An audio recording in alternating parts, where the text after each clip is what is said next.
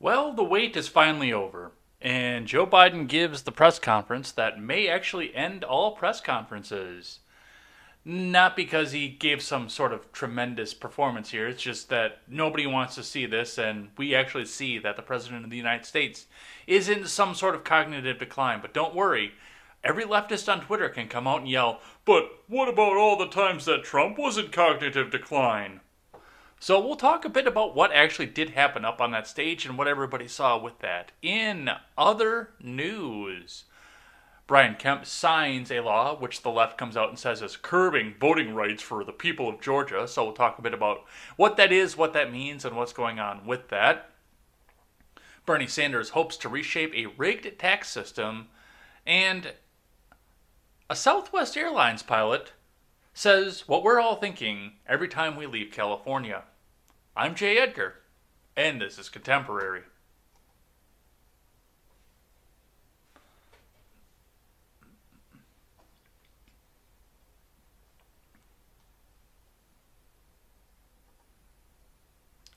So, when you look at news every day, as I do, every single day you get up and you think to yourself, my goodness, this couldn't get any dumber. And then somehow it manages to get dumber and dumber and dumber.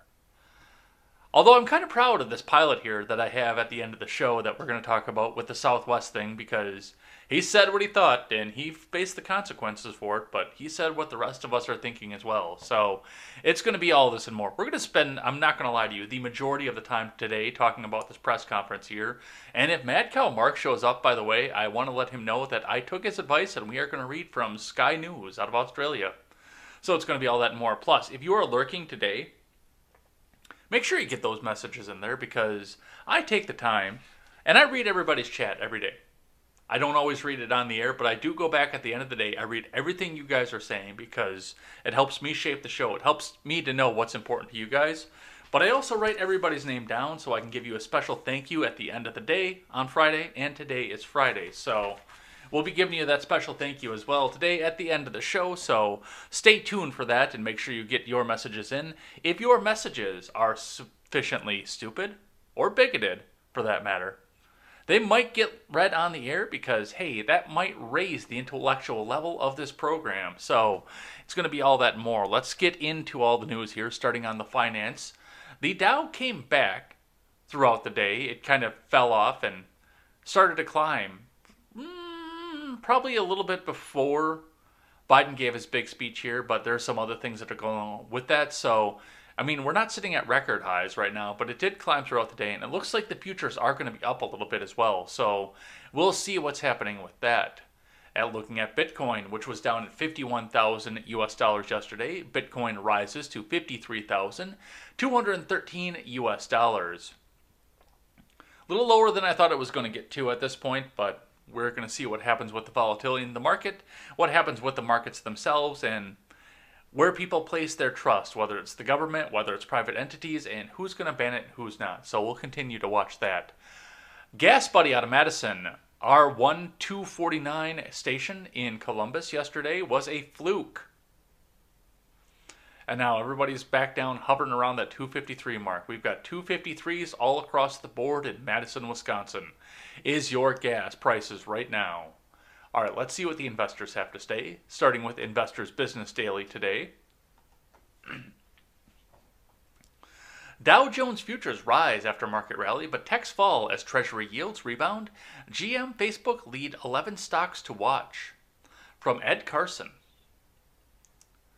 Dow Jones futures and S&P 500 futures rose Friday morning, while Nasdaq futures turned lower as the 10-year treasury yield rebounded.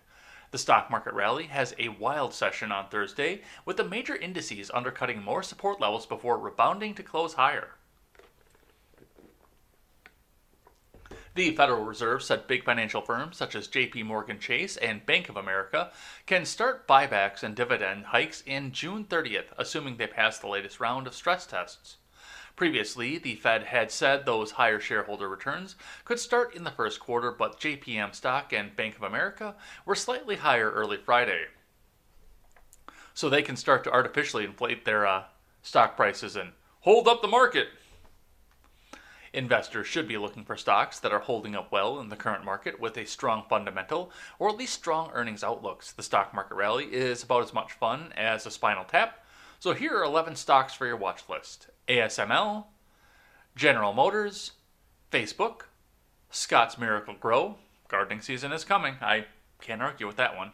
I don't use Miracle-Gro, but I know a lot of people do.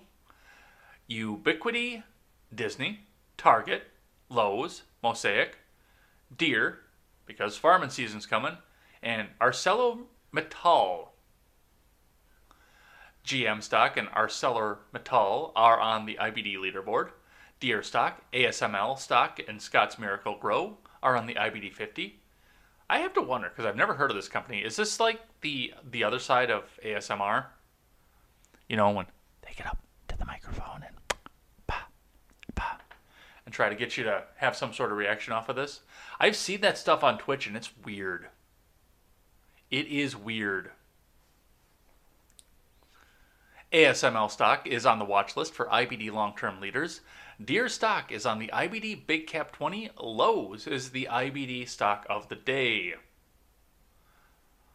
NIO said Friday that it would suspend factory production for five days starting on March 29th, citing the chip shortage that is plaguing the auto industry. It now expects to deliver 19,500 vehicles in the first quarter, down from its prior target of 20,000 to 20,500. Tesla this week raised made in China Model Y prices with speculation that chip shortages or other production issue was limiting supply.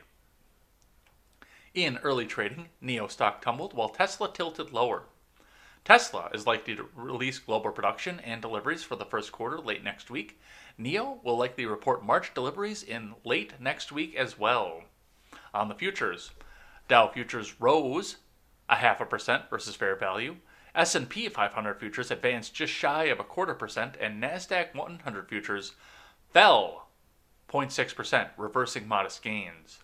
The 10-year treasury yield rose to 1.68% after pulling back over several sessions from pandemic highs, which means inflation by the way.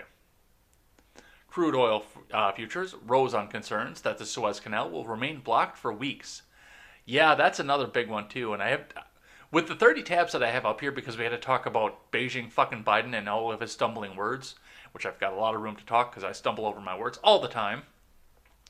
But with all the stuff that we had to talk about there, I couldn't even talk about the fact that, that yeah, that's still blocked right now.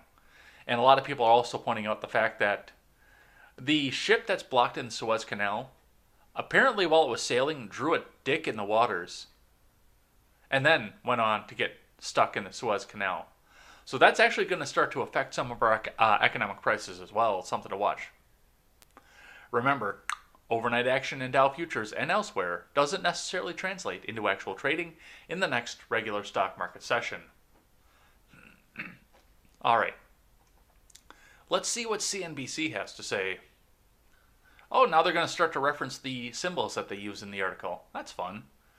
Dow climbs 199 points in late day rebound, led by stocks benefiting from reopening.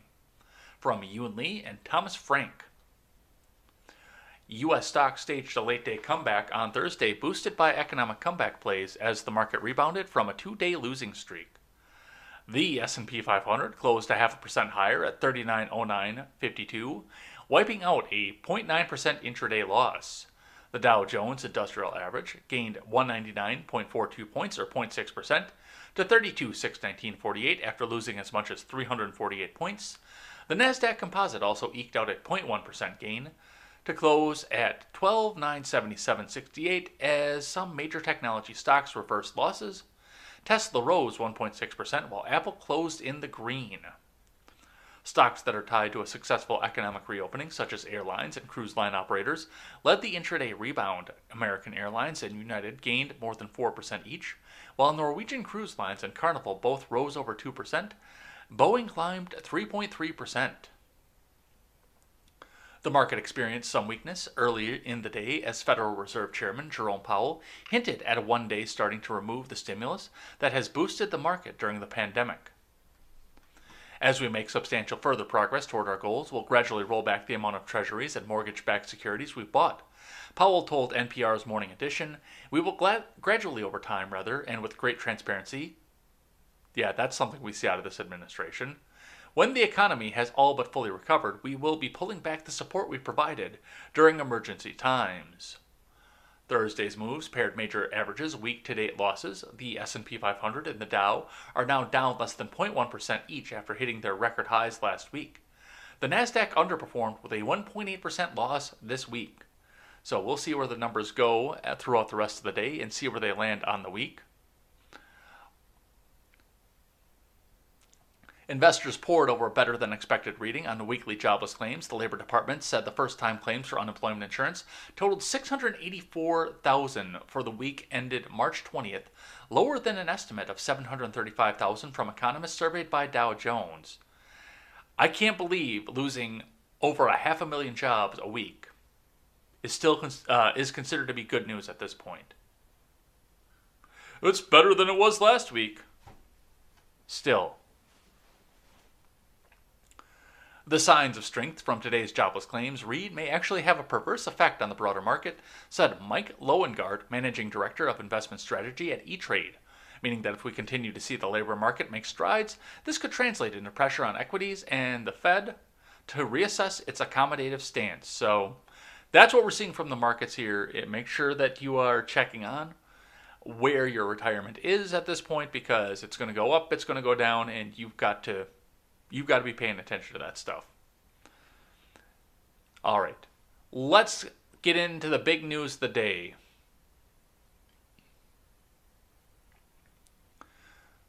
We will start today with NPR. 200 million shots in 100 days. Biden issues new vaccination goal. That's going to be the big start of the news today because we're going to be talking a lot about what happened in this Biden press conference. This is from Domenico Montanaro and Alana Wise. And remember, NPR needs your money. They need your donations. They've got the donation tab right on the top. So make sure that you can hold them afloat so they can continue to tell you what is the most progressive thing in the world today. President Biden is doubling his original COVID 19 vaccination goal to 200 million shots in the arms by his 100th day in office, which is just over a month away. When he entered office, Biden said his goal was 100 million vaccine doses in 100 days. Hey, you guys all go out there and make sure you get your uh, vaccines out there because Biden wants to make his goal. A target many observers thought was not ambitious enough, according to the federal health officials, that 100 million figure was hit on Biden's 58th day in office.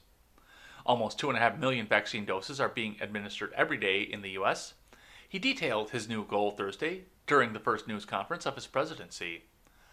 Biden is also sticking to the goal of having major K 8 schools open full time, in person, five days a week. By that same 100 day mark, so far he said roughly half of them are open. Help is here, Biden said. Hope is on the way. Hope, hope and change. Is, isn't that what that well dressed black dude said? Hope and change. Maybe I can make that part of my platform. Am I allowed to do that? When it comes to the influx of migrants at the southern U.S. border, Biden said the Pentagon is making 500,000, or sorry, 5,000 beds available at Fort Bliss in El Paso, Texas, to increase capacity. He blamed the Trump administration for decreasing capacity and said his administration is building back up the system that, he said, should have been maintained and built upon, but that the former president dismantled. Oh, there's so much wrong with that statement. The Biden administration has changed policy from the Trump hardline action of refusing to admit unaccompanied minors during the pandemic. Biden has defended taking that action, saying what former President Trump did broke from prior practice of past presidents and was essentially inhumane. I'm not going to do it, Biden said, of potentially deporting children who come to the border by themselves. I'm not going to do it. He stressed that a parent's decision to send their child to the U.S. unaccompanied on a dangerous journey shows desperation with their circumstances. I would go as far as child abuse. Biden has assigned Vice President Harris to head up uh, efforts to work with Mexico and Central American countries to stem the flow of migrants. A solution to the immigration situation at the southern border has been elusive through Congress, When asked whether he would back eliminating or weakening the filibuster to facilitate his agenda, he delivered a potential threat. If Republicans continue to make it a requirement for 60 votes to proceed to an up or down vote, we'll have to go beyond what we're talking about, he said obliquely. Biden has in the past signaled openness to dismantling the filibuster if Republican opposition refuses to relent. Biden also reiterated that he is in favor of bringing back the talking filibuster, making it necessary for senators who want to hold up legislation to hold the Senate floor and speak. Asked about gun violence following the two high profile mass shootings in the past week, Biden pivoted and said his next push will be on infrastructure. That's something, he said, he will announce in more detail Wednesday in Pittsburgh. I thought that was going to be Biden voice, sorry. It's, it's a matter of timing, Biden said. His answer indicated that Biden, who in recent days urged lawmakers to pass firearm legislation, may not believe the political will is there now to pass substantive gun restrictions. Congress has been unable to pass strong gun legislation over the past two decades, despite countless mass shootings at the time. Biden, who is 78 years old, said he plans to run for re election in 2024.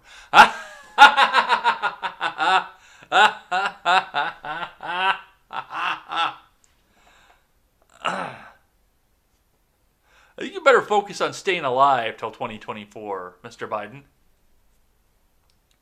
That should be where you're paying attention to right now. My answer is yes, he said, noting later that it's his expectation. It's advantageous for a president to say he expects to seek re election or he becomes a lame duck too quickly. Oh, those jokes write themselves.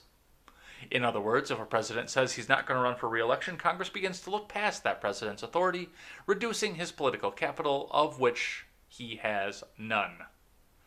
There's so much in this story, and there's so much going on with this.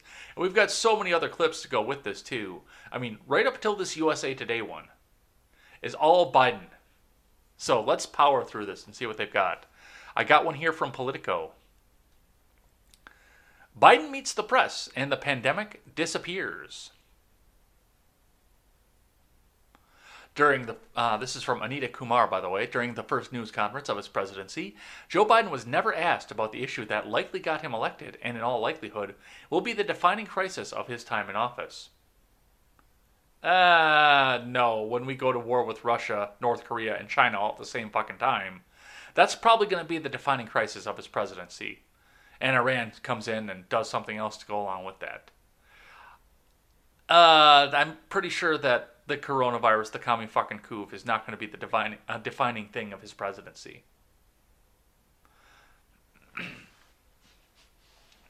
Over the course of 62 minutes on Thursday, the COVID 19 pandemic never arose except for in the president's remarks at the start of the event, touting the accomplishments his administration has made in the U.S.'s year long fight.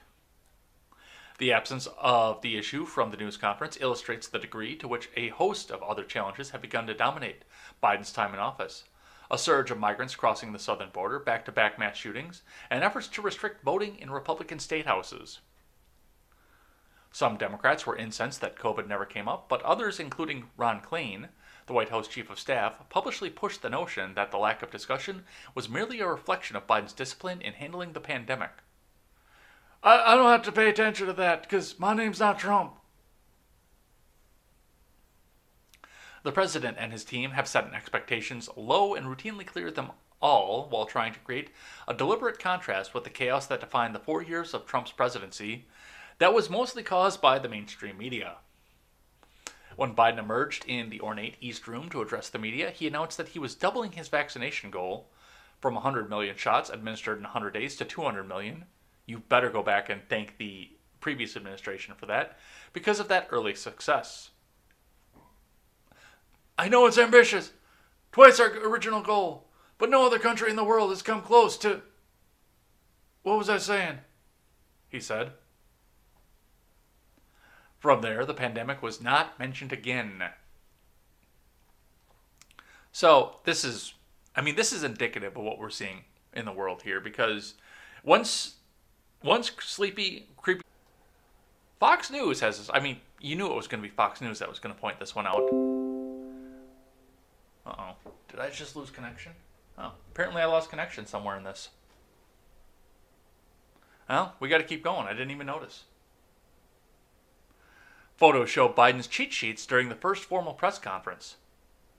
From Thomas Barrabi.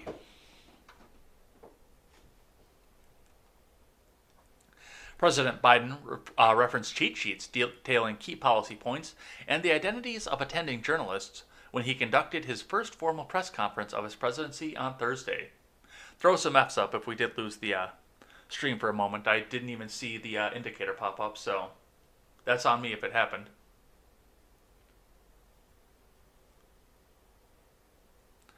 Photos taken at the event showed Biden holding a card labeled infrastructure with key statistics and talking points. One bullet point noted that China spends three times more on infrastructure in the U.S. In another photo, Biden was seen consulting a sheet of paper that appears to show the pictures and news outlets of journalists who attended the press conference. Some of the pictured reporters had circled number next to their images. Well, that's probably interesting to see. There's your infrastructure plan, by the way for those of you uh, watching and not listening back on audio. There's the big picture book of all the journalists out there with numbers circled, which tells me that this was all a pre selected thing and these people were pre selected by their questions, and some of them were going to get to answer and some of them weren't. We'll talk a bit about that a little bit later. Just 25 reporters were uh, permitted to attend the press conference. Oh, you don't say. Biden took a limited number of questions from a list of pre selected reporters before leaving the podium. Fox News' Peter Doocy was not among the reporters who were asked, uh, selected to ask a question. You don't say. Biden answered questions related to the ongoing crisis at the southern border, his views on calls to end the filibuster, and an array of other topics. The president said he intends to run for re election in 2024. Critics of the Biden administration have called on the administration officials to make Biden available to the press on a regular basis. Yeah, that's going to happen. White House Press Secretary Jen Psaki holds daily briefings. The use of note cards is not unprecedented at press conferences. No, any public speaker will tell you that, for the most part, many of them do use a note card. When I was still doing solo videos, I had a note card. I always had note cards when I did solo videos it's an acceptable thing to do. Now, what you're seeing on Contemporary and the Red Net show, I will that's all off the cuff and you can probably tell. But no.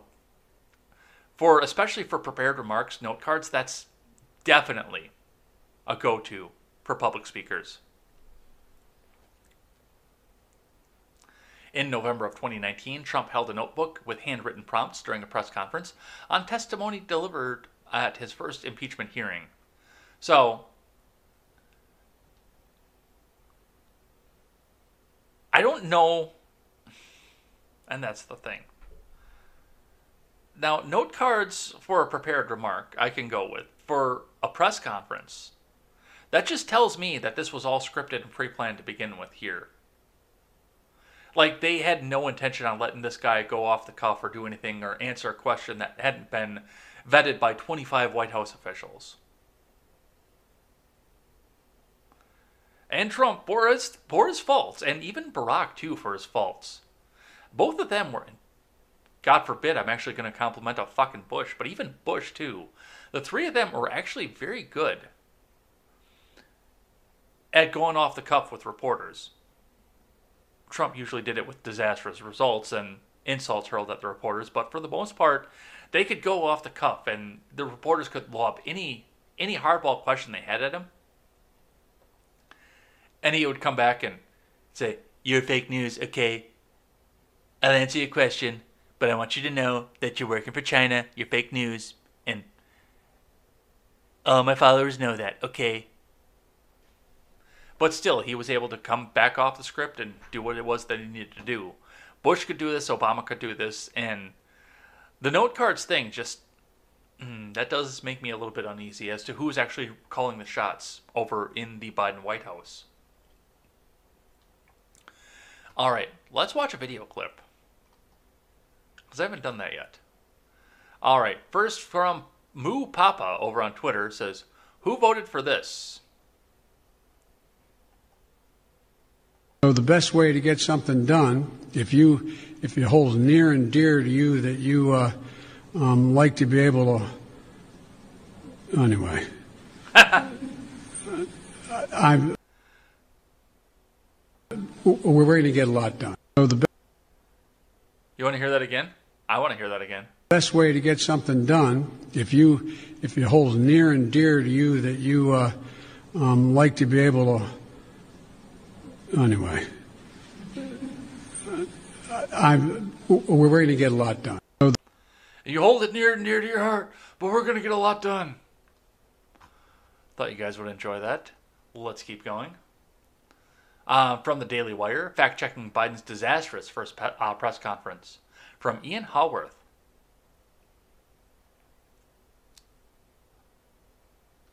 Why the fuck am I watching this ad? Shut that up. On Thursday, after going his first two months in office without holding a press conference, the longest streak in modern U.S. history, Joe Biden finally answered questions from reporters in the White House. Biden first delivered a short speech celebrating his administration's achievements regarding COVID 19 before calling on pre selected members of the press to field various questions. Both his speech and answers to questions from journalists were replete with falsehoods. Let's fact check the president's first press conference since his inauguration in January of 20, uh, on January 20th.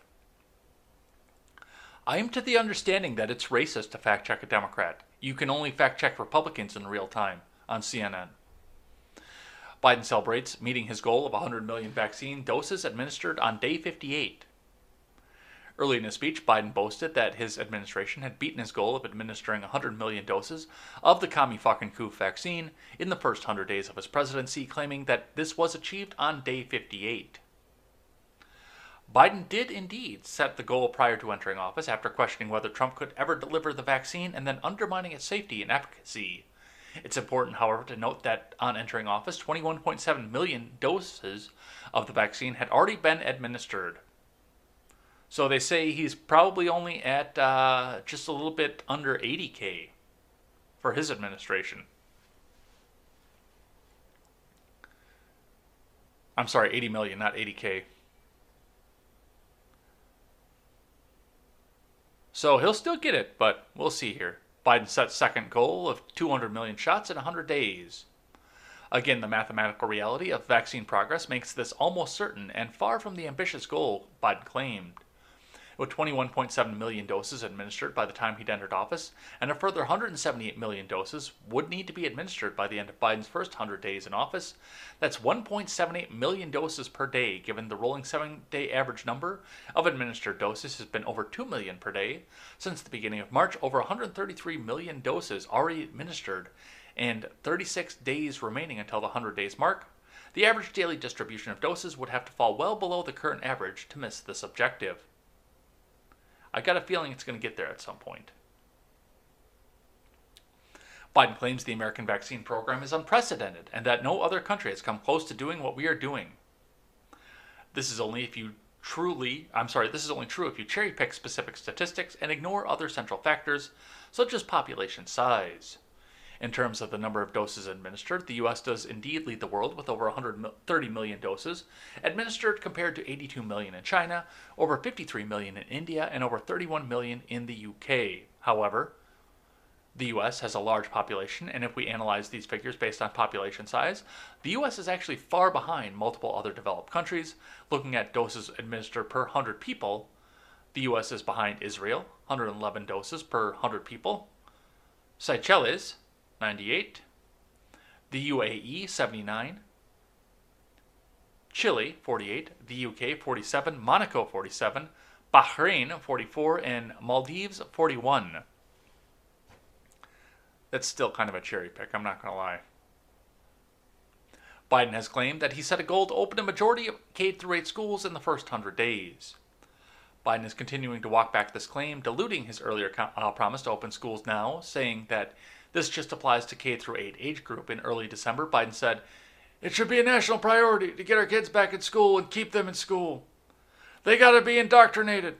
Their parents are seeing their homework. We can't have that shit."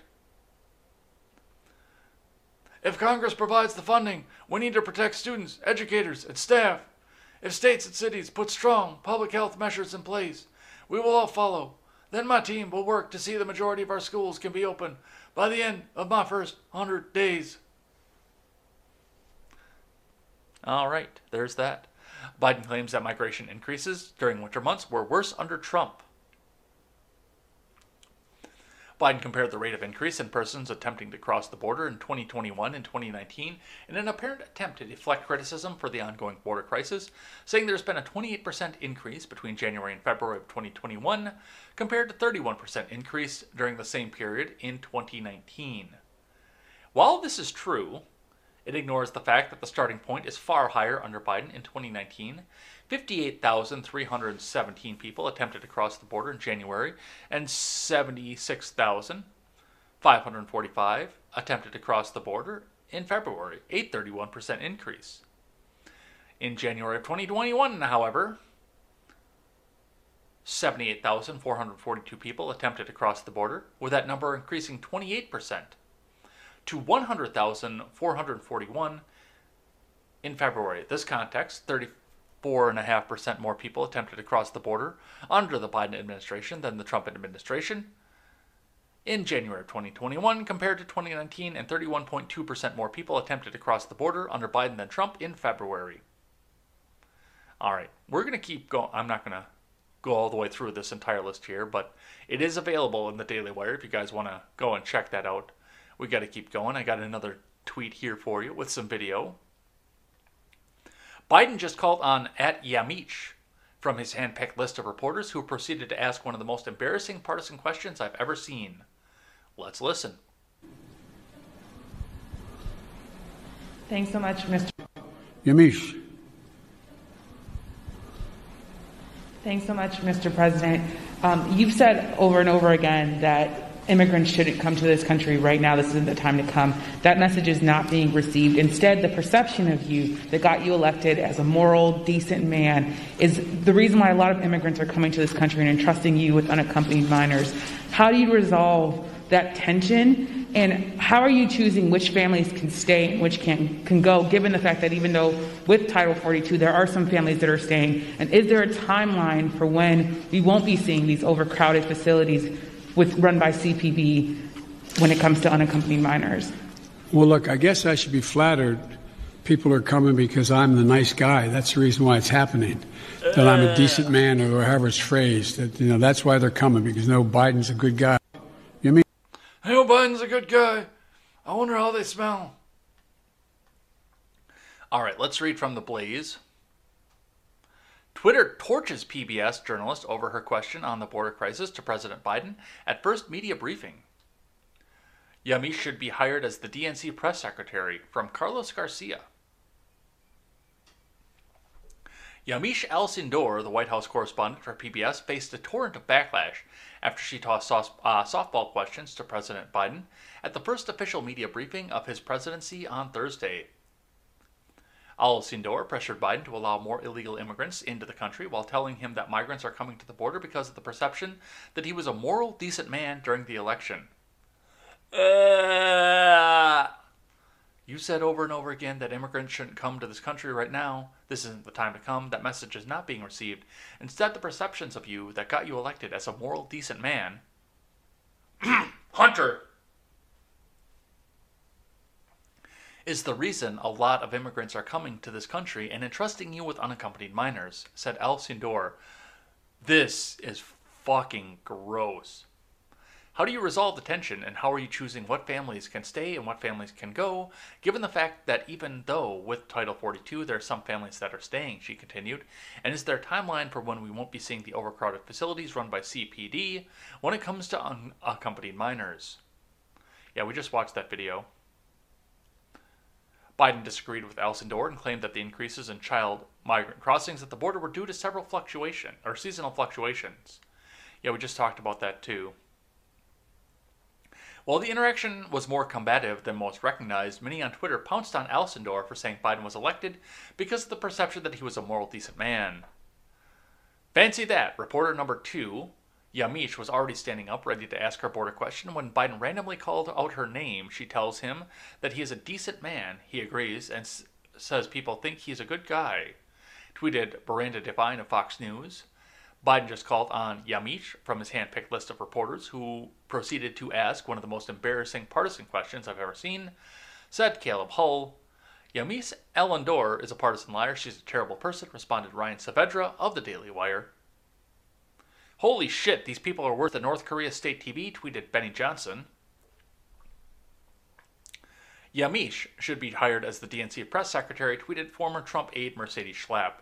Yeah, that was pretty well a Mr. President, how wonderful is it that you're president? How amazing is the world now that you're president? Have the clouds parted, have the rain stopped, and have rainbows come down and touched you, Mr. President? So, that was very well received there. I've got one here from Sky News, which I don't see Mad Cow Mark in the chat today, but he has been pushing me to use Sky News, and I found this one here. I thought that uh, you guys would like to see. Gaffe machine, Biden. I came to the U.S. Senate 120 years ago. It appears that Sky News does not give an author.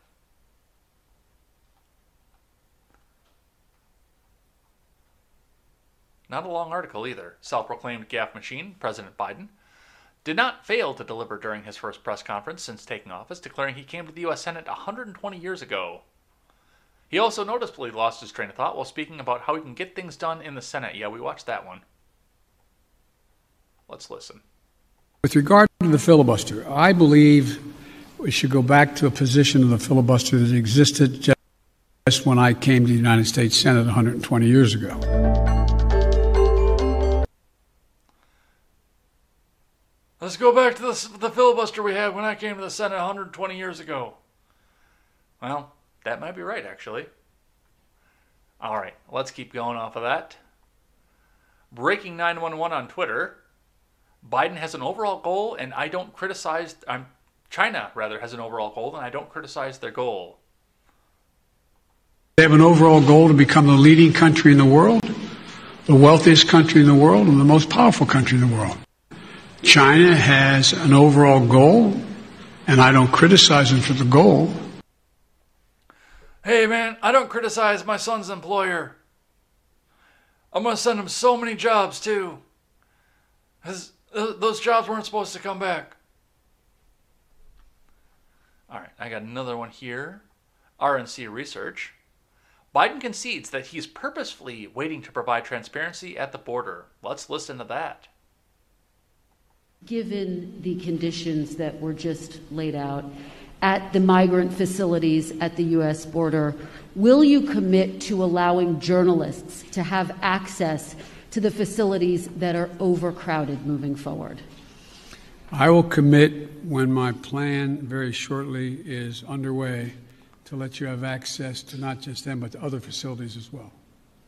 How soon will journalists be able to have access to the facilities? We've obviously been allowed to be inside one, but we haven't seen the facilities in which children are packed together to really give the American people a chance to see that. Will you commit to transparency on this issue? I will commit to transparency.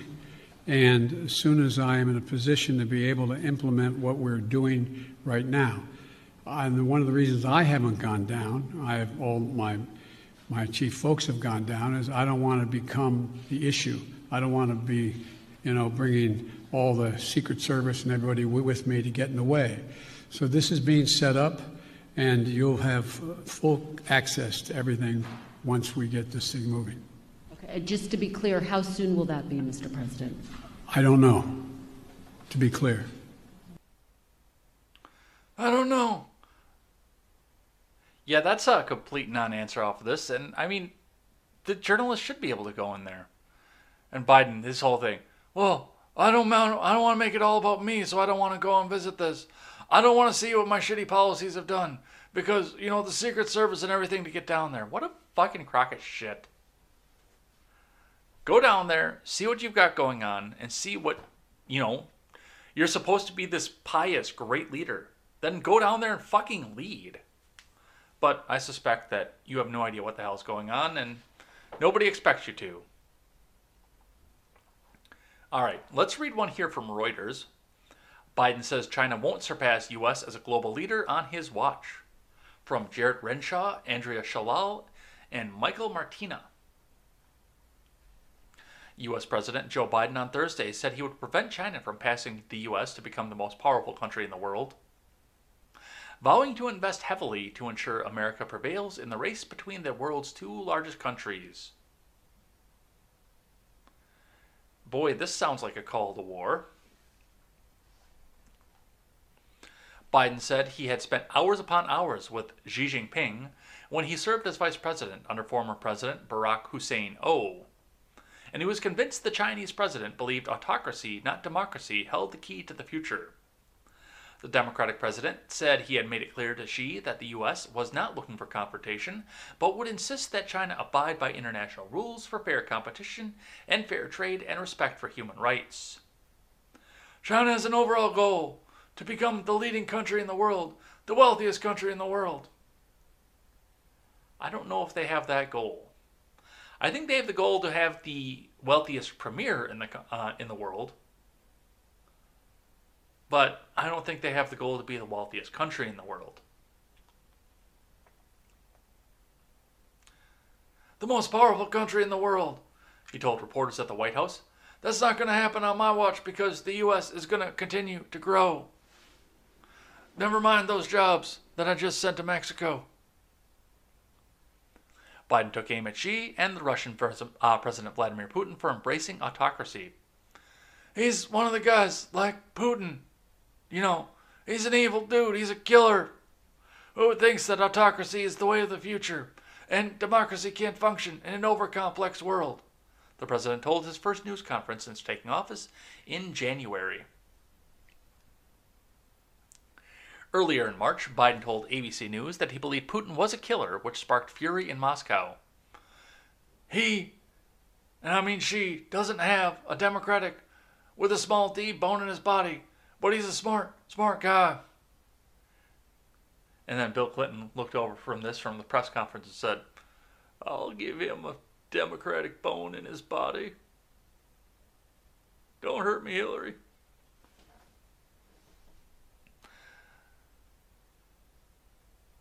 And of course, he's not going to sit back and criticize his son's employer. Why would he? His son might lose his job.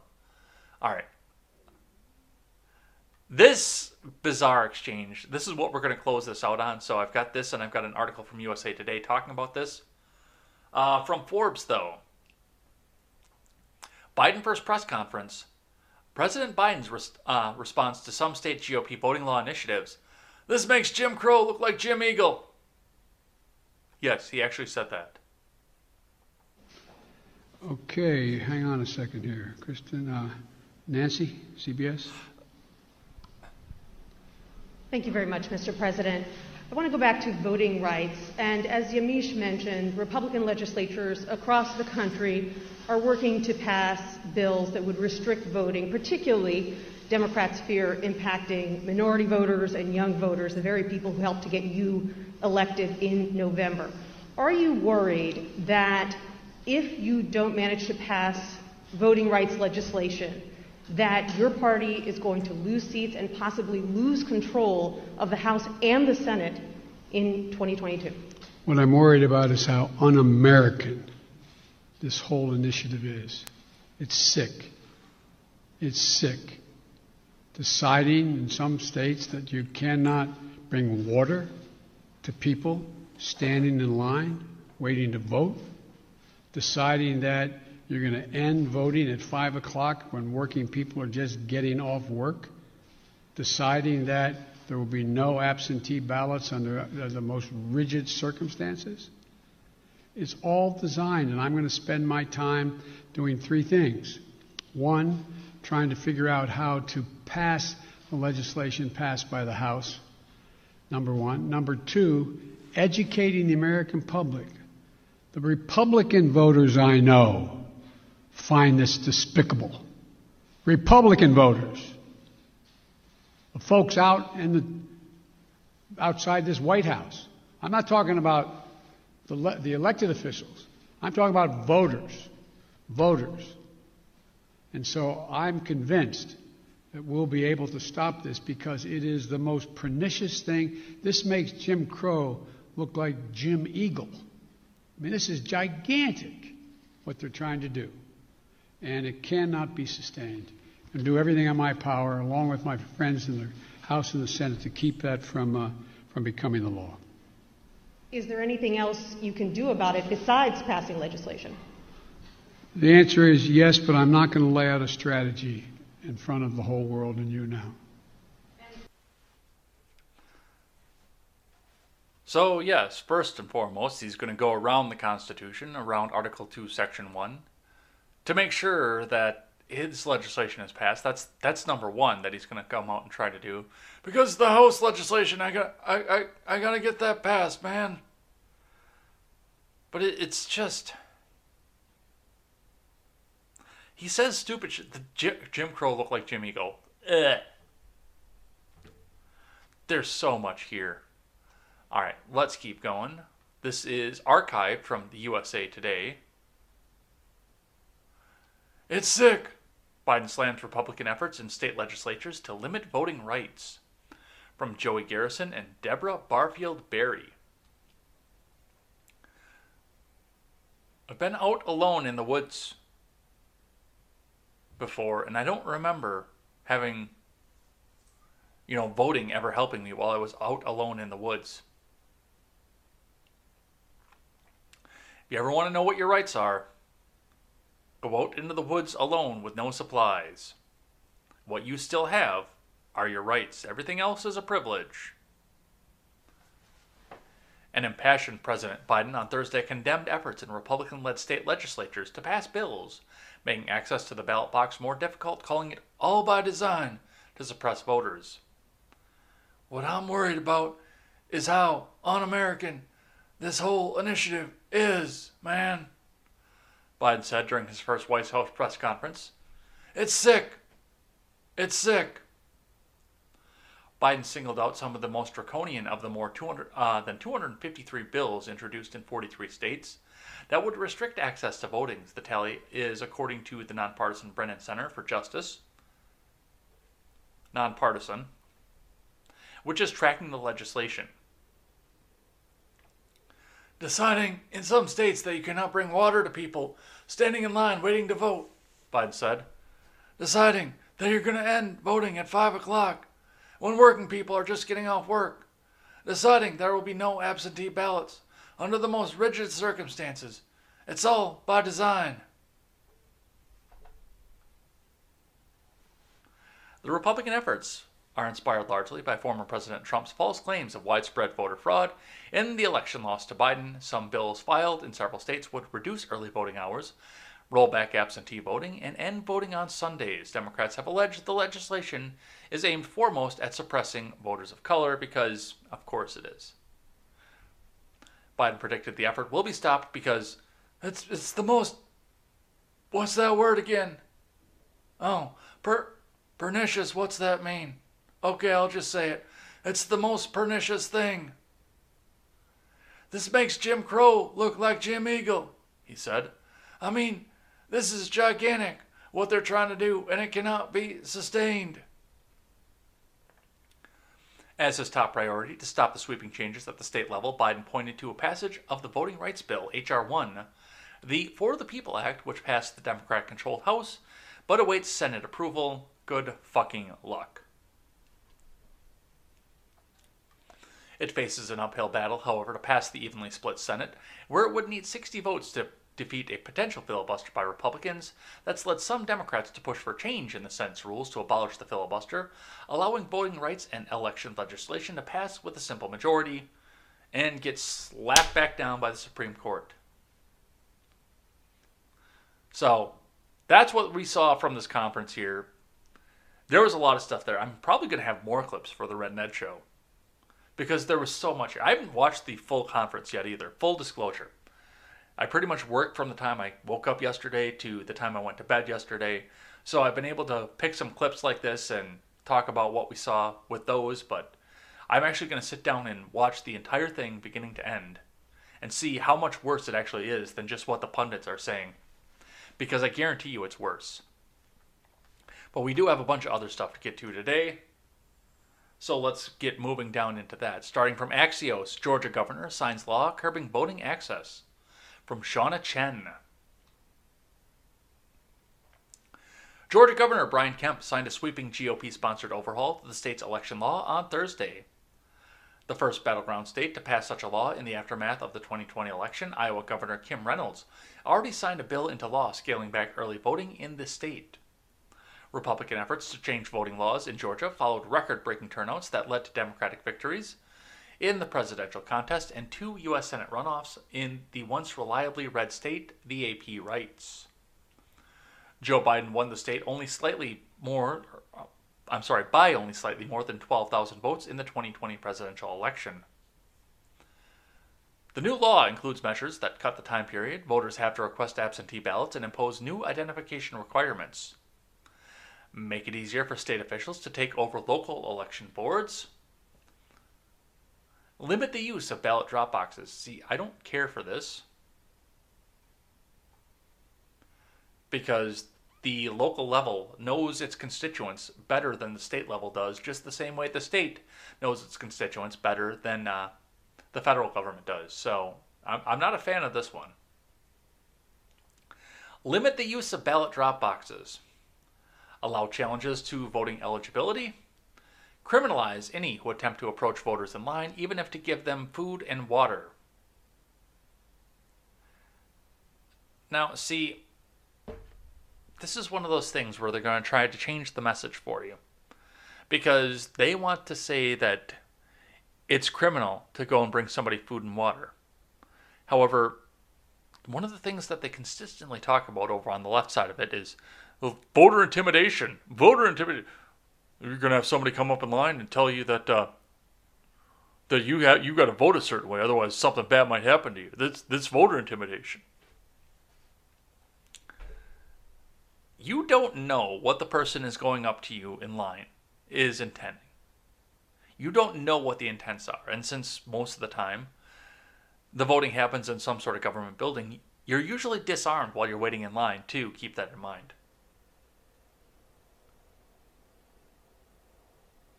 So, even yes, if they're going to give them food and water, even if they're doing that, you don't know who, what that guy's doing when he comes up here. You don't know if he's going up there to try, if he's got food in his hand to come out and get close and say, hey, you better fucking vote the way that I want you to, or something bad might happen. I, I hope you don't like your kneecaps that much.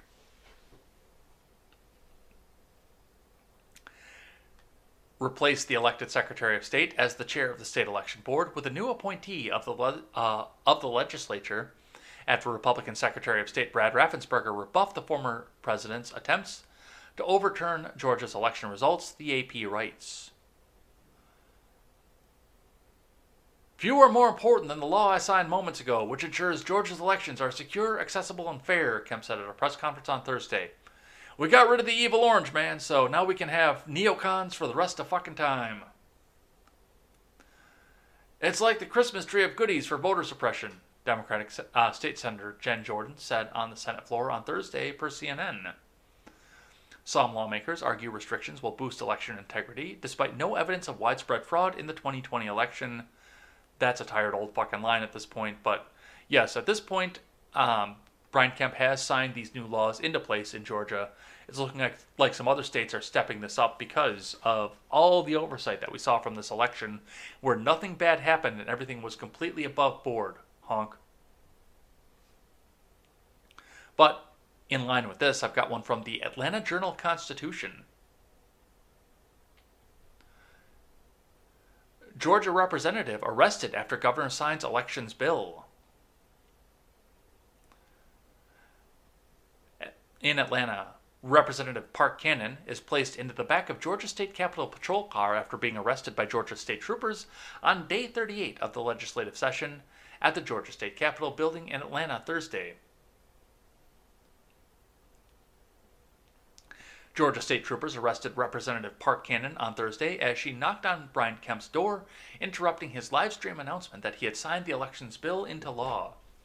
The officers forcibly removed Cannon, a Democrat from Atlanta, dragging her through the Capitol and pushing her into a police car. She was charged with obstruction of law enforcement and disrupting the General Assembly sessions, according to the Georgia State Patrol, and released on bond late on Thursday.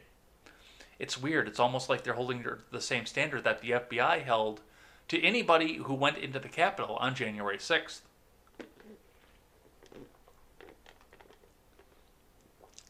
Cannon was with several other protesters when she knocked on Kemp's office door, saying the public should be allowed to witness the announcement of the bill signing.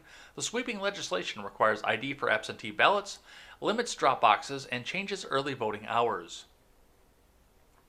Tamara uh, Stevens, an activist who was with Cannon, said she wasn't being disrespectful or causing a disturbance. Well, once again, if we hold the same standard that you guys all hold the idiots that took selfies in the Capitol on January 6th, then that doesn't fucking matter. She knew he was signing a bill that would affect all Georgians. Why would he hide behind closed doors? This isn't a monarchy, Stevens said. You have a woman of color fighting for the rights of Georgians, and there comes the race card. And they arrested her for knocking on the door because she wanted to witness our governor sign the bill. George Bluestein tweets out, Why are you arresting her? This Facebook Live video from T. Ware Stevens shows the moment authorities detained State Rep Park Cannon as Governor Kemp was behind those doors, signing election restrictions into law.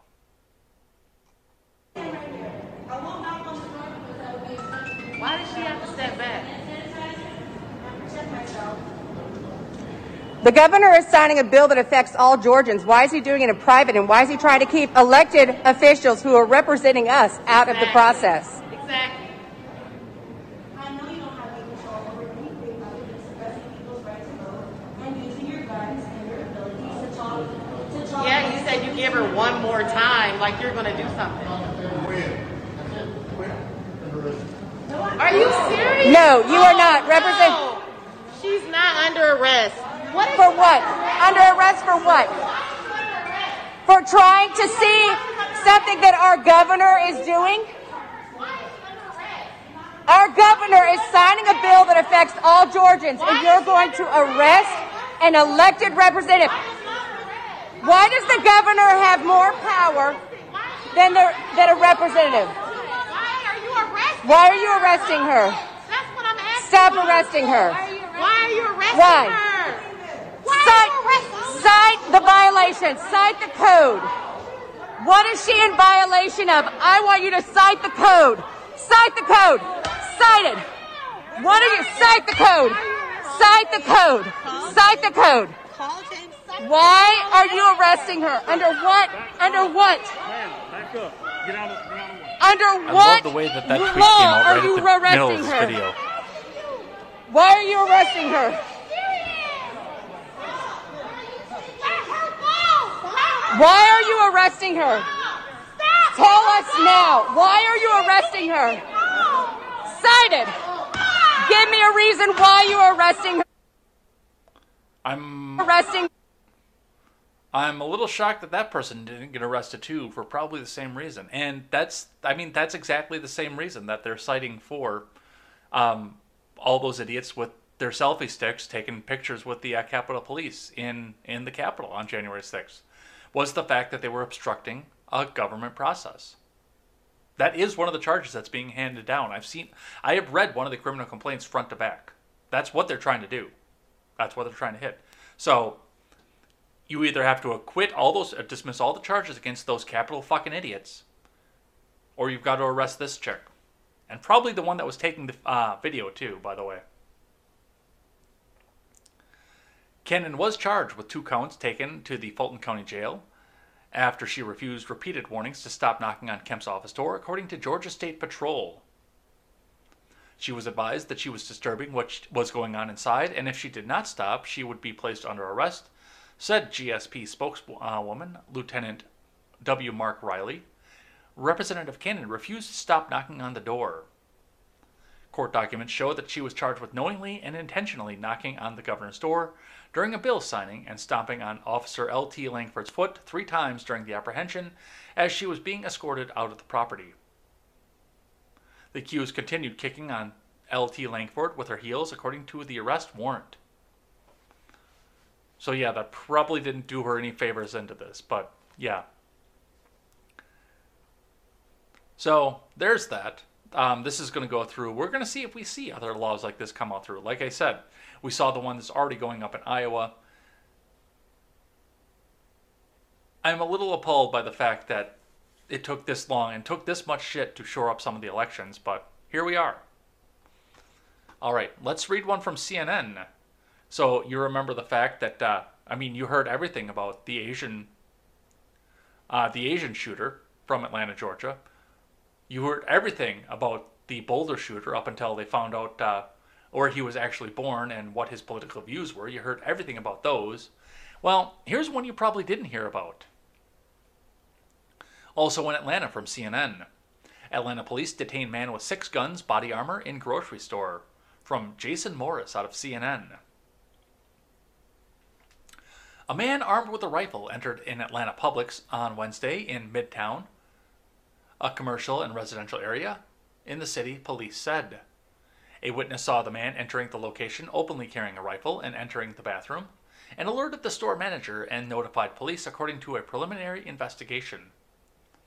Officers immediately located and detained the man. During the investigation, officers recovered six firearms, two long guns and four pistols, and body armor, according to the Atlanta Police Department. When the male exited the bathroom, arriving units immediately detained him, according to the statement from the Atlanta Police. Police identified the suspect as Rico Marley. He has been charged with reckless conduct and will be transported to the Fulton County Jail for further processing.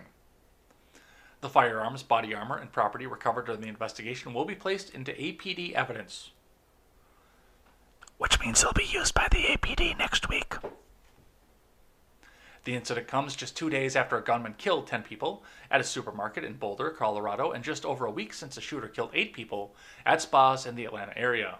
Publix in 2019 joined a number of retailers who asked that customers not only uh, openly carry guns in their stores in states where open carry is legal. So, there's a couple things that go along with this. First off, you should not. Okay, let's back up to this. We'll look at the charge first. Um, he's being charged with reckless conduct. That I could see, based on everything that he did. Now, I know a lot of people want. A lot of people who know about this because this article kind of just went by the wayside and nobody said a word about it. But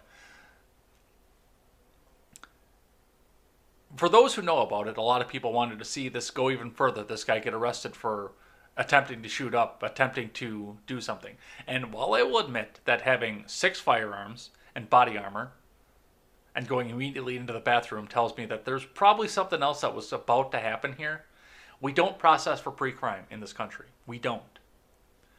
The left wants to start processing for pre crime in this country, but we do not process for pre crime in this country. It doesn't happen. Nobody knows what this guy intended to do except for this guy. Nobody knows what he had on his mind. Nobody knows what was inside this dude's head except for this dude, and he did not hurt anybody or take anybody's stuff.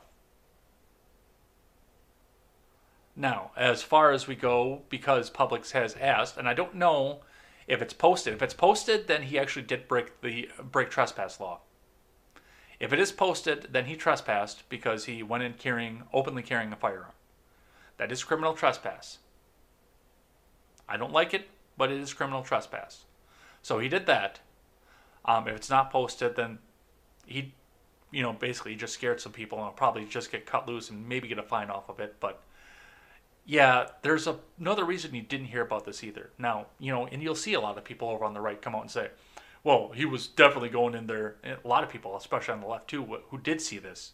Well, he was definitely going in there because he wanted to go start a mass shooting. Look at all the guns and body armor and all this shit. And well, that may very well be, but we don't tr- uh, we don't judge for pre-crime pre-crime in this country. This may even be a little bit of an overcharge as well with reckless conduct. Throw him a trespass fine and send him on his fucking way. But that's what we see out of Atlanta.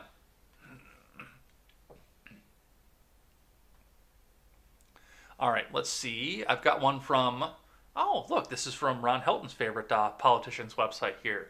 From Bloomberg. This is from Bloomberg Law. This came to me via Midget B over in the Discord. If you guys aren't in the Discord, head on in the Discord. It's linked in the, in the description below. Or you can head on over to the Guilded as well, which is still a little bit slow right now. We're still trying to build membership over there and do the same thing. I've got a tab for this and both of there where you can put the articles in that you want me to investigate and discuss, and I will look into them. And if I can find something green, check verify to talk about with them, I will absolutely cover everything. But this is from Bloomberg Law. Federal bump stock ban blocked by divided appeals court. The federal ban on bump stocks, devices that increase the rate of fire for semi automatic weapons, is likely unlawful and must be put on hold a divided Sixth Circuit said on Thursday. Bump stocks harness a gun's recoil energy to rapidly move the firearm back and forth, bumping the shooter's stationary finger against the trigger in the wake of the 2017 Las Vegas mass shooting, in which a gunman used semi automatic rifles with bump stocks killed 58 people. Excuse me, President Trump ordered the Justice Department to quickly ban all devices that turn legal weapons into machine guns. Federal law generally bans civilian ownership of machine guns, including any parts used to convert otherwise legal firearms into an illegal machine gun. It defines a machine gun as a weapon which fires automatically more than one shot without manual reloading by a single function of the trigger. That's technically not what a bump stock is, though. So, the Bureau of Alcohol, Tobacco, and Firearms and Explosives, which should be a convenience store, issued a rule reinterpreting the terms single function of the trigger and automatically to ban bump stocks. The group Gun Owners of America and others sued, claiming the rule violated the Administrative Procedures Act and the Fifth Amendment's Takings Clause and the Fourteenth Amendment's right to due process. A lower court should have granted the plaintiff's request for a preliminary injunction against the rule because they'll likely be able to prove that the bump stock ban is unlawful, the U.S. Court of Appeals for the Sixth Circuit said. So, yes, at this point, your bump stock is absolutely 100% legal because it doesn't turn the action of the gun into something that can activate with a single pull of the trigger. Now, I'm not a big fan of bump stocks either way. But if you want to own one, if you want to waste a bunch of ammunition when 9mm is going sometimes for a dollar a fucking round, you do you. I can think of a lot better things to spend money on than a thousand 5.56 rounds that you can pump through your gun because of a bump stock in a few minutes. Which also horribly depletes your accuracy. You're not going to get that spread off a bump stock like you would just holding your gun normally. I think bump stocks are stupid. But if you want one, you should be you should have the right to have one. If you think that's what what it takes to defend your property from threats, both foreign and domestic, then absolutely have at it. I will mock you relentlessly for it, but I will never use the law to try and stop you from having it. All right, so that's what we have for that. I've gotten another one here from NPR. NPR's Idol is up on the block here today to talk about what he feels is a horrific injustice. Senator Bernie Sanders' next progressive frontier reshaping a rigged tax system. And the tax system is rigged because it doesn't allow for enough money to go to NPR. So you must donate your money to NPR so they can continue to shower the world with their communist ideas. Don't you want your kids to grow up in a communist paradise? This is from Kelsey Snell.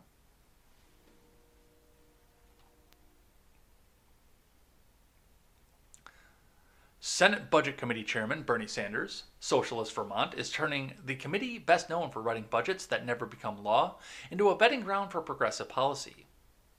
Sanders views his new jurisdiction as a broad mandate that essentially, in one way or another, touches the lives of every American. In keeping with that vision, Sanders will introduce a pair of bills on Thursday to restore the corporate tax rate to 35% and add a new progressive tax on the estates of the wealthiest Americans. Which, by the way, that means that you're going to be paying those taxes. What we want to do is to use the committee to focus on the crises facing the working class of this country. The middle class of this country talk about issues like income and wealth inequality. Talk about the mass amounts of tax avoidance and tax breaks that the very wealthiest people in this country talk about student debt. And talk about how much of it will cost us if we do not address the existential threat of climate change. Sanders said in an interview with NPR. In other words, look at the major issues facing our country and focus a spotlight on them. Sanders is introducing the bills, both of which face long odds in the closely divided Senate as part of a broader push for, to walk back tax cuts that were enacted under former President Donald Trump and go further in redistributing the tax burden to corporations and the wealthy. Basically, he's going to kill jobs. So something to watch for on that. But don't worry, it's a it's a rigged or it's, it's, it's a rigged tax system.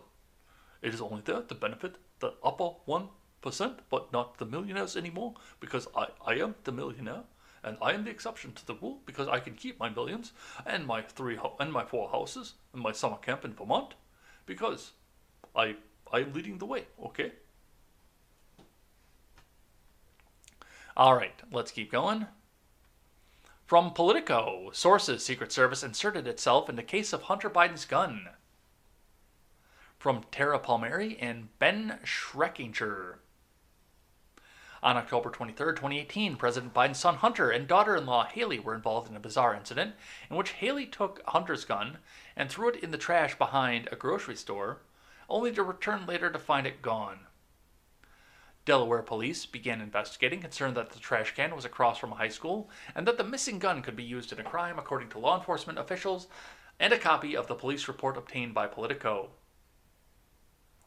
But a curious thing happened at the time. The Secret Service agents approached the owner of the store where Hunter bought the gun and asked him to take the paperwork involving the sale. According to two people, one of whom has first hand knowledge of the episode, and the other was briefed by a Secret Service agent after the fact. The gun store owner refused to supply the paperwork, suspecting that the Secret Service officers wanted to hide Hunter's ownership of the missing gun in case it was to be involved in a crime, the two people said. The owner, Ron Palmieri, later turned over the papers to the Bureau of Alcohol, Tobacco, and Firearms and Explosives, which should be a convenience store, which oversees federal gun laws. The Secret Service says it has no record of its agents investigating the incident, and Joe Biden, who was not under protection at the time, said through a spokesperson that he has no knowledge of any Secret Service involvement. Days later, the gun was returned by an older man who regularly rummages through the grocery store's trash to collect recyclable items, according to people familiar with the situation. The incident did not result in charges or arrests. But the alleged involvement of the Secret Service remains a mystery, one law enforcement official said at the time of the incident. Individual Secret Service agents at the agency's offices in Wilmington, Delaware, and Philadelphia kept an informal hand at maintaining the former vice president's security. The person cited in an instance in 2019 when the Wilmington's office of the Secret Service called the Delaware State Police to arrange the security for a public appearance by Biden. The Secret Service declined to answer a question about whether it had informal involvement in Biden's security during his protocol. Asked whether the Secret Service requested state police security for Biden during the period when he was not under the agency's protection, a Delaware State Police spokesman said, I have reached out to our uh, surgeon who oversees the ex- uh, Executive Protection Unit. With Delaware State Police, he is unaware of any such requests or services provided. So, this uh, takes a big turn off of this. Now, once again, all innocent until proven guilty, but the fact that the allegation out there does make you wonder, doesn't it? What could actually be hiding under the uh, in the closets of these people as they continue to tell you what it is that you can and cannot do, and continue to do the exact opposite. Hunter is going to be by, uh, Joe's worst enemy as we go through this. All right, I've got one from the Associated Press. Dominion Voting sues Fox for $1.6 billion over 2020 election claims. From Colleen Long. Ooh, that's running slow. Dominion Voting Systems on Friday filed a $1.6 billion defamation lawsuit against Fox News, arguing the cable company falsely claimed, in an effort to boost faltering ratings, that the voting company had rigged the 2020 election. It's the first defamation suit filed against a media outlet by the voting company, which was a target of misleading, false, and bizarre claims spread by President Trump and his allies in the aftermath of Trump's election loss to Joe Biden. Those claims helped spur on rioters who stormed. Oh my God, this is propaganda off the top of this. So the AP is just going to give you paragraph upon paragraph of the fact that Fox News and President Trump inspired the attack on the Capitol and that the fact that they're going after Dominion is the reason that uh, the attack on the Capitol happened. Here's what you need to know Dominion suing Fox News. All right, from the Sacramento Bee, troubling development for Newsom. California Latinos inclined to support recall, poll finds. This comes after the fact that people are so confident in Newsom that they tell no Democrats to go back and try and run against him. In the wake of a pandemic that has devastated Latino communities in California, a new statewide poll finds that Latino voters are more likely to vote to recall Governor Newsom than white, Asian, and black voters. The Probolsky research poll released this week found that 44.5% of Latino voters said they would vote for Newsom to be recalled from office, while 41% said they would vote no. About 14% were unde- uh, undecided. The poll results offer a glimpse of Latino voters' attitudes towards the Democratic governor amid the coronavirus pandemic. Well, if this is true, and I don't know how much truth there is to this, but if this is true, then Newsom is fucked. And I find that funny. I really do. And I can't wait to see what happens with this. I mean, as I mentioned, that uh, the recall is not a short process. It's going to take some time. There are going to be campaigns. They're going to review the signatures. We've still got some time on this, but still looking definitely forward to watching this and seeing what happens from this. Let's keep going. I got just a few more. Then we will do live chat and head on out of here. From KTLA5, Oakland launches guaranteed income program to give low income families $500 per month. From the AP, the mayor of Oakland on Tuesday announced a privately funded program that will give low income families of color $500 per month with no rules on how they spend it. The program is the latest experiment with a guaranteed income, an idea that giving poor people a set amount of money each month helps to ease the stresses of poverty that often lead to poor health while hindering their ability to find full time work. The idea isn't new, but it's having a revival across the US after some mayors launched small, temporary programs across the country in a coordinated campaign to convince Congress to adopt a national guaranteed income program. The first program, launched in 2019 in Stockton, led by former Mayor Michael Tubbs, Tubbs, who founded the group's Mayors for a Guaranteed Income, has said about six similar programs in other cities have been up and running by the summer. You know what? Uh, this is the best part of this. Half the spots are reserved for people who are below 138% of the federal poverty level, or about 30,000 per year for a family of three, participants will be randomly selected from a pool of applicants who meet the eligibility requirements. Oakland's project is significant because it's one of the largest efforts in the U.S. so far, targeting up to 600 families. Here's the best part. And it's the first program to limit participation strictly to black, indigenous, and people of color communities.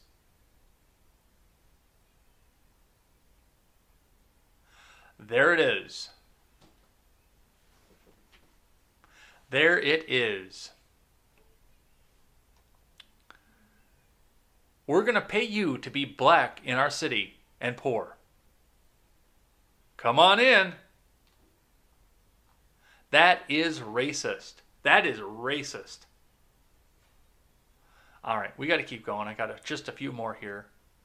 Uh, Grant, over in the Discord, brought this up here. Thanks, Joe. Thousands below 14 uh, below $1,400 stimulus checks in Vegas after Nevada lifts restrictions and the strip roars back to life. The huge crowds that swarmed the Las Vegas Strip on its first weekend after reopening had one message Thanks, Joe! Well, you know what? The casino owners just got richer, so the stimulus just made the rich people richer if they went out and blew all that money in fucking Vegas. That's great. I love to see this here. Thousands of people descended on Sin City over the weekend after Nevada Governor Steve Sisolak relaxed his state's stay at home order to allow casinos, bars, and restaurants to reopen at 50% capacity. Many of the revelers told DailyMail.com they had taken the opportunity to blow their $1,400 stimulus checks on a weekend of partying while hotels took advantage by hiking prices to pre pandemic levels. On Saturday night, the Strat was offering rooms for $179 a night compared to the $50 during the summer, while the Cosmopolitan had hiked prices to $610 per night. Oh, you just made the rich people richer, Joe Biden. Paris Las Vegas, which offered rooms last July for a bargain $55, was selling beds for $284 at neighboring uh, Bally's. Stays shot up to $269, while drink prices were also hiked, with domestic Dos Equis beers selling for 13 bucks a bottle. There you go. Good job. That is amazing. You just made the rich people richer. I love that. All right. Uh, one that I don't know that a lot of people are paying attention to, but we got to talk a bit about it because this goes on to the foreign theater thing. Iran missile hits Israeli owned ship in Arabian Sea, TV says. From Gwen Ackerman. An Iranian missile struck an Israeli ship tra- uh, sailing from Tanzania to India, Israel's Channel 12 said, without saying where it got the information or how Iran was implicated. It's the fourth time in about a month that the bitter enemies have traded allegations of attacks at sea, and comes amid heightened tensions as Israel opposes U.S. President Joe Biden's efforts to rejoin the 2015 deal that limited Iran's nuclear activities.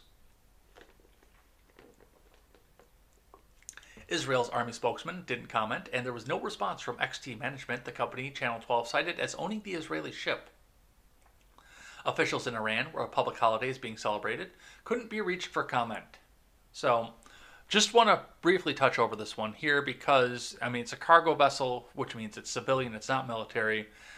Um, we have no confirmation that this has happened, but, you know, now that the sabers are going to get rattled and something's going to happen out of this,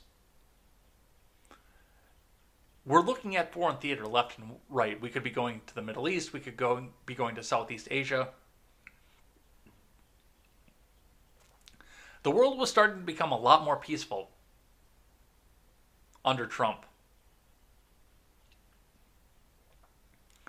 It wasn't a playground yet by any stretch of the imagination, but it was becoming more peaceful because a few people were afraid to make a step. And now they're coming up and they're deciding to have the bully pulpit. The mullahs, Kim Jong un, Xi Jinping. None of them are afraid of Joe Biden.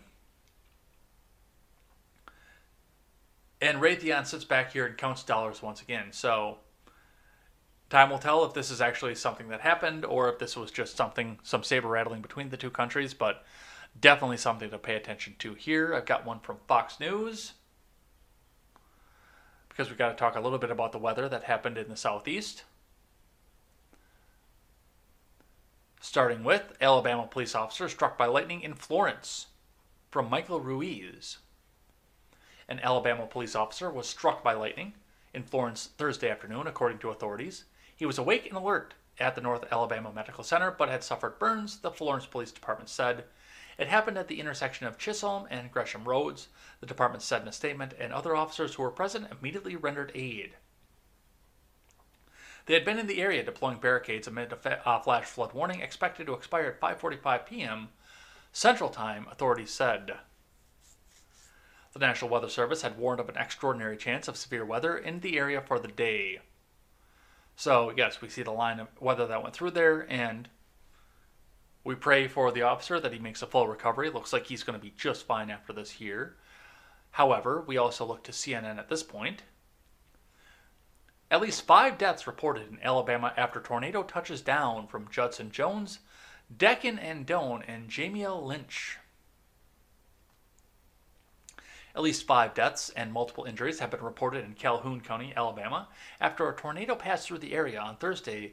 County Sheriff Matthew Wade told CNN, F's in the chat for Calhoun County, Alabama. There's numerous homes damaged, numerous people injured, and at least five fatalities, Wade told CNN's Pamela Brown.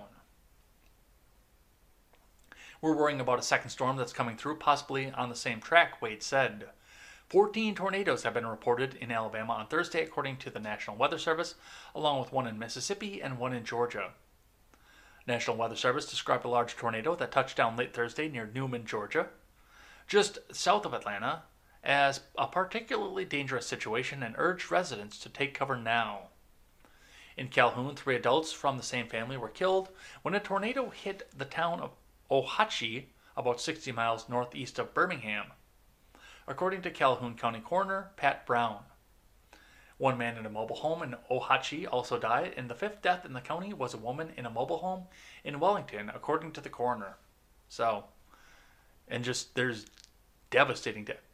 I mean, that's not a trailer home. That's a, I think that's a brick house that got blown over, landed on the pickup truck, and that is horrifying. I hope. Well, it looks like that's the family, but yeah, that's you know, there's some of that going on there.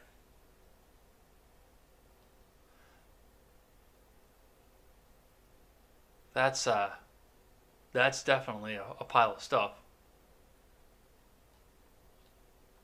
So, F's in the chat for the people of Georgia and Alabama and Mississippi. And I hope that they don't get beat up too uh, badly by the next one that's coming through here. All right from San Francisco CBS. Fuck this place. Southwest pilot launches expletive filled tirade against liberal Bay Area on hot mic. No author given. A Southwest Airlines pilot departing Mineta San Jose uh, International Airport has been reportedly caught on an open mic delivering an expletive filled rant against the liberal Bay Area population, according to published reports. Aviation and travel blog One Mile at a Time published the account of a Twitter user who posted air traffic control audio from March 13th. The person is heard saying his flight was ready to go, followed by a series of F bomb insults. Fuck this place. Goddamn liberal fucks. Eight guns out here somewhere as it is. Fucking weirdos, probably driving around in fucking Hyundais, fucking roads, and shit that goes slow as fuck. The audio was archived at Live ATC, a website that live streams and records air traffic control transmissions. Will Lawton, the Twitter, Twitter user cited by the blog, said in a Facebook post he is positive that the person heard in the audio is a Southwest pilot. I'm pretty positive, based on the same voice at the end of the rant that says Southwest 531 ready to go, said Lawton, who indicates he is a pilot on his Facebook profile. A Southwest spokesperson told the San Francisco Chronicle that the person heard in the audio is an airline employee that is addressing the situation internally. Our corporate culture is based on a tenet of treating others with concern and dignity, and the comments are inconsistent with that professional behavior and overall respect that we require from our employees, the spokesperson said, uh, told the Chronicle in a statement. The situation is an isolated incident involving a single employee and not representative of the nearly 60,000 hardworking, respectful people of Southwest Airlines. Yeah, like I said at the top of the show, I'm pretty sure that he just said what we all think about San Francisco. He just got caught. All right, last one here, then we'll do the uh, live chat for the week. Because we weren't completely horrified by Joe Biden's speech, this is from People.com. Pepsi and Peeps have joined forces to create marshmallow soda. Guaranteed to be this spring's most polarizing beverage. From Shay Spence. Spring is in the air, and Easter is just a week and a half away, which means we are well past due for an insane pe- uh, new Peeps flavor. But this year, they're making the splash in soda form. In the most unlikely collaboration since Ed Sheeran and Andrea Bocelli, Peeps has partnered with Pepsi to create Marshmallow Cola, which comes in a three pack of cute little seven and a half ounce cans. Sadly, these won't be available on grocery store shelves this year, but fans can enter the sweepstakes to win some by hashtagging Hanging with My Peeps on their social media photos. More specifically, the prompt tells you to share photos enjoying your favorite springtime activities in a safe and socially distant manner because why the fuck wouldn't they? The cans come in blue, pink, and yellow, although there's no difference in flavor. We got the first taste of the drink and can confirm that it does. In fact, tastes like marshmallows with a flavor that's vaguely reminiscent of Lucky Charms. After what's been a very difficult year, many consumers are looking for new things to smile about. Said Todd Kaplan, Pepsi's VP of Marketing. So, to celebrate the start of springtime, Pepsi collaborated with Peeps to develop a limited batch of its first ever marshmallow cola. Look forward to enjoying that next year. I always thought that root beer tasted a little bit like marshmallows sometimes. But that's what we see. Marshmallow cola. Peeps. And I love peeps. And I had to go back on the low carb thing because I was starting to gain weight like fucking crazy. But I have not had a single peep this year. And that, no, I take that back. I did get one pack when they first came out. I've had one pack of peeps this entire year, which is unusual for me. And I kind of want some peeps right now. All right. That's going to be it for the day. The last thing that we do on Friday is thank everybody who chats in the live chat. So make sure you get those last minute messages in if you are just lurking right now. Let's look back at the week, though, to start with. On Monday, we had Ron Helton, Chilaga 1984. Mad Cow Mark was here. Het Hettery Het Het popped in over on Twitch. Wolf336, the R rated conservative, came in, and I think he hosted us too. Quest Fanning was here, and check you out. Rounded out our Monday. On Tuesday, we had Ron Helton, Chilaga 1984. Mad Cow Mark was here. Sekov, CZAKOV, popped in for a second over on DLive. Nephilim Ninja of Nibiru was here. And RV, Wednesday, brought us Ron Helton, Quest Fanning, Chilaga 1984, Nephilim Ninja of Nibiru. Cow Mark was here in both of his accounts, I believe, on Wednesday. RV was here, and Saint rounded out our Wednesday. Yesterday, we had Ron Helton. Mad Cow Mark was here. Chilaga 1984. Quest Fanning. Chilled Ghost, who also appeared to be from outside of the country, but didn't answer as to where he was. Spartan 0000 Superior 1 popped in, and Nephilim Ninja was here. What are you guys doing today? It's been a little bit of a slow day, but still, you guys are still very much appreciated. Whether you send one message or a thousand messages, you're still very much appreciated on this program. Quest is apparently asking if he's first. I believe Ron was over on Trovo first, but I had to reset uh, the live chat bot. So by that, you might be first. Chilaga says, good, Friday morning. Ron says, morning news hounds. I like that, news hounds. Uh, Ron mixes his own. I think he's talking about fertilizer. Black cow is one of his favorite ingredients. I use, um, I can see the jar from here, but I can't. Th- uh, Maxsea, M A X S E A. It's a seaweed based. Uh, oops, hang on. It is a seaweed based uh, fertilizer that uh, it's, it's all natural and they use it on hemp farms, but it's also the only thing that can really be effectively used on carnivorous plants that don't burn them out. So I use that. And it works really well in my crops too, by the way. Um, Ron Helton this says, Good morning to everybody. Uh, it was just pointed out to me that Deere's market cap is larger than cats. I was surprised to hear that. I'm not really surprised to hear that. Cats having some problems right now. Could indicate problems in China. Cat construction equipment is big there. Yes, it is. Uh, talking about the uh, Suez Canal, Ron Helton says Egypt is racing to free it. That's the latest news I read. Seriously, why are people still flying? Do they like being cattle in the air?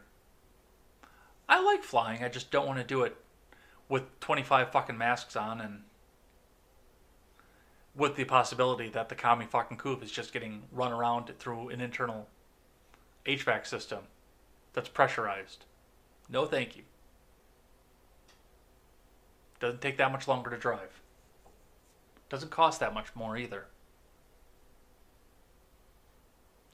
Looked like an earth mover trying to free it. Yeah, that's going to be hilarious to see. I wonder if the Suez Canal debacle will affect Europe more directly than North America from the supply chain standpoint. Yes, most definitely will.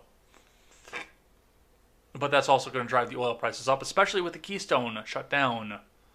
How much of your supply goods come from Asia and overland? A good amount of U.S. trade comes from across the Pacific. Yes, it does. Ron Helton, Biden's cheat sheet: milk, butter, eggs, lotion for hairy legs.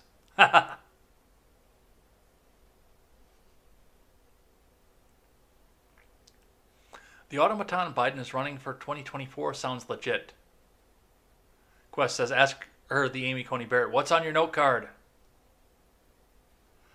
100 Chilaga says, 120 years, admitted vampire Joe Biden. Mad Cow Marcus here, but he missed the Sky News segment. I did use Sky News, like you recommended. Apparently, I talked too fast to do uh, Biden, but I know we've also got to get through stuff in a limited amount of time in the morning, so. Well, thank you, Chilaga. Chilaga says Contemporary is number one, Sky News is number two. I like that. Ron says, amazing she doesn't even know the process she just participated in while voting against legislation. Another AOC. Ron says there's no requirement the governor has a public signing, only that once it hits his or her desk, they veto or sign it. Yeah. No, the pageantry that went along too with this administration and the previous one, and the one before that too, by the way, is just, well, I'm, I'm making a law. And you guys have to accept it. And you have to love it. I'm making it. Pay attention to me.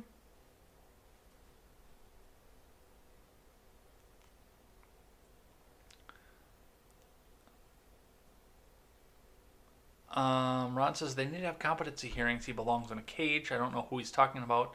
Another loon looking to shoot up someplace. There's no way he can claim he was carrying all those firearms into the store for protection. I understand that, but we don't do pre crime in this country. We do not do pre crime.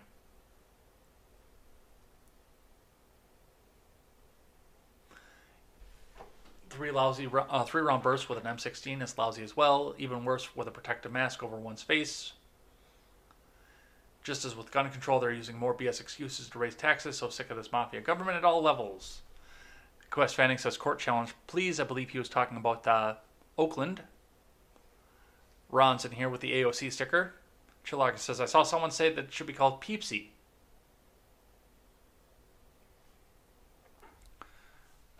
Quest says, just want to mention we took delivery of our new American Subaru Outback. Money where my mouth is, buy American.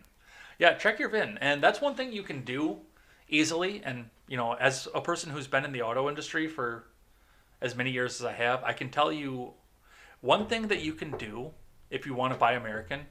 The easiest way to do that is check your VIN. Check your vehicle identification number. Now, of course, buying used, you can't really go back and. I've got a 2014 truck. I can't really go back and claim that, yeah, I bought this and I bought it last year. I bought this six years later. It's supported by an American. But um, your first figure, the first, whether letter or number on your VIN, indicates the point of final assembly of your vehicle. If it's a 1, it was made in the USA. If it's a 2, it was made in Canada. If it was 3, it was made in Mexico. I believe K is for Korea, J is for Japan. Um, 4, I believe, is uh, Sweden because that's where Volvo comes from. So, yeah, that's. And you can go online and you can actually look up and see what the rest of the characters are. But uh, those are the ones that I know right off the top of my head 1, 2, and 3 US, Canada, Mexico. 4 for Sweden. K for Korea, J for Japan. I think W is Germany too, if it's German built, like if it's a BMW or something. So that's one way that you can look and see if you are buying American or not. Uh, Chilaga says, I've been to the Subaru plant in Indiana. Very impressive. I've never, I didn't even know there was one in Indiana. I might have to put that on my list of things to do. Quest says, sounds cool and thanks. Quest says, I visited Boeing in Washington State two years ago. Aerospace manufacturing is next level. Mad Cow Mark leaves us with a goodbye, and Quest leaves us leaves him with a goodbye, and I'm going to leave you with a goodbye as well. So let's throw some music up and we'll head on out of here. So as of right now, I don't have any plans to do a weekend stream, but that actually might change because I haven't given you guys a Q&A, a live chat for a while, but the live chat's been slow again as well. So we might actually do that tomorrow. I'll think about it while I'm at work here. I do have to get out early because of hours, so definitely that that might happen. We might do that. So look forward to that. Otherwise, we'll be back here on Monday for more contemporary, talking about the news that happens over the weekend, and I'm sure it's going to be a long one. Otherwise, we'll be back for the Red Net Show on Monday night. We're going to talk about the new developments in the Atlanta shooting. We'll talk about the Boulder shooting that came up and went back down, and uh, this press conference. We're definitely going to talk about that. There's going to be a lot to go on. Plus, what's going on with the Chauvin trial it's going to be a packed show coming up on Monday night as well. So looking forward to seeing you guys there. Plus, keep in mind that Monday starts the Chauvin trial proper, so that's probably going to be on the top of contemporary as well. So lots of stuff to get to, lots of stuff to see, and we'll cover it all over here on contemporary. Until then, I'm Jay Edgar, and this is contemporary. Take care.